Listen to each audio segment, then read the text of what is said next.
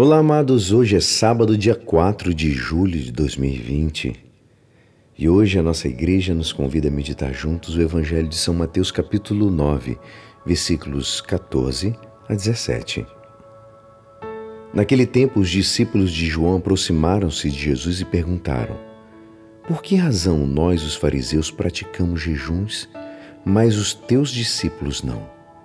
Disse-lhe Jesus: por acaso os amigos do noivo podem estar de luto enquanto o noivo está com eles? Dias virão em que o noivo será tirado do meio deles. Então, sim, eles jejuarão. Ninguém põe remendo de pano novo em roupa velha, porque o remendo repuxa a roupa e o rasgão fica maior ainda.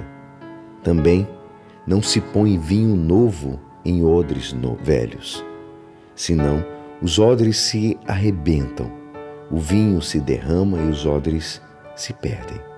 Mas vinho novo se põe em odres novos, e assim os dois se conservam.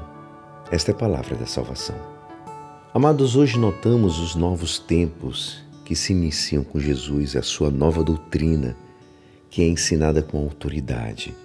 E como todas as coisas novas, vemos como elas chocam e questiona a realidade e os valores dominantes da sociedade.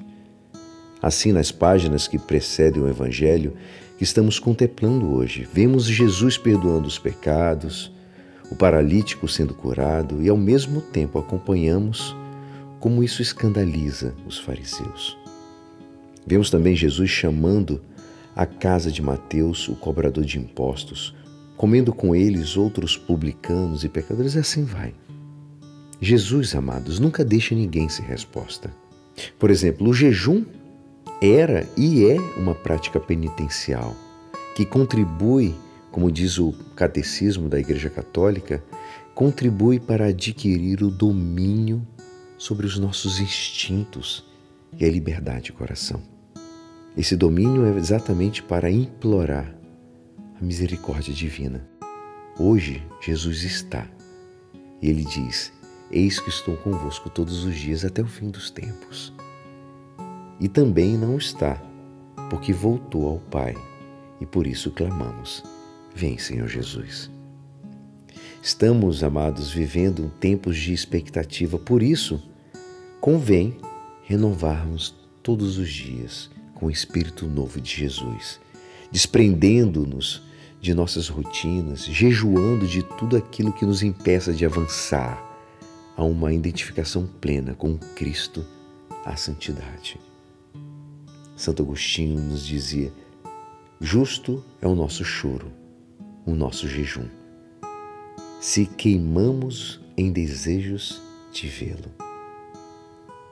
Que Nossa Senhora possa nos outorgar graças que necessitamos para viver a alegria de nos sabermos filhos amados de Deus. E é assim, esperançoso, que esta palavra poderá te ajudar no dia de hoje, que me despeço. Meu nome é Alisson Castro e até segunda. Um ótimo final de semana. Amém.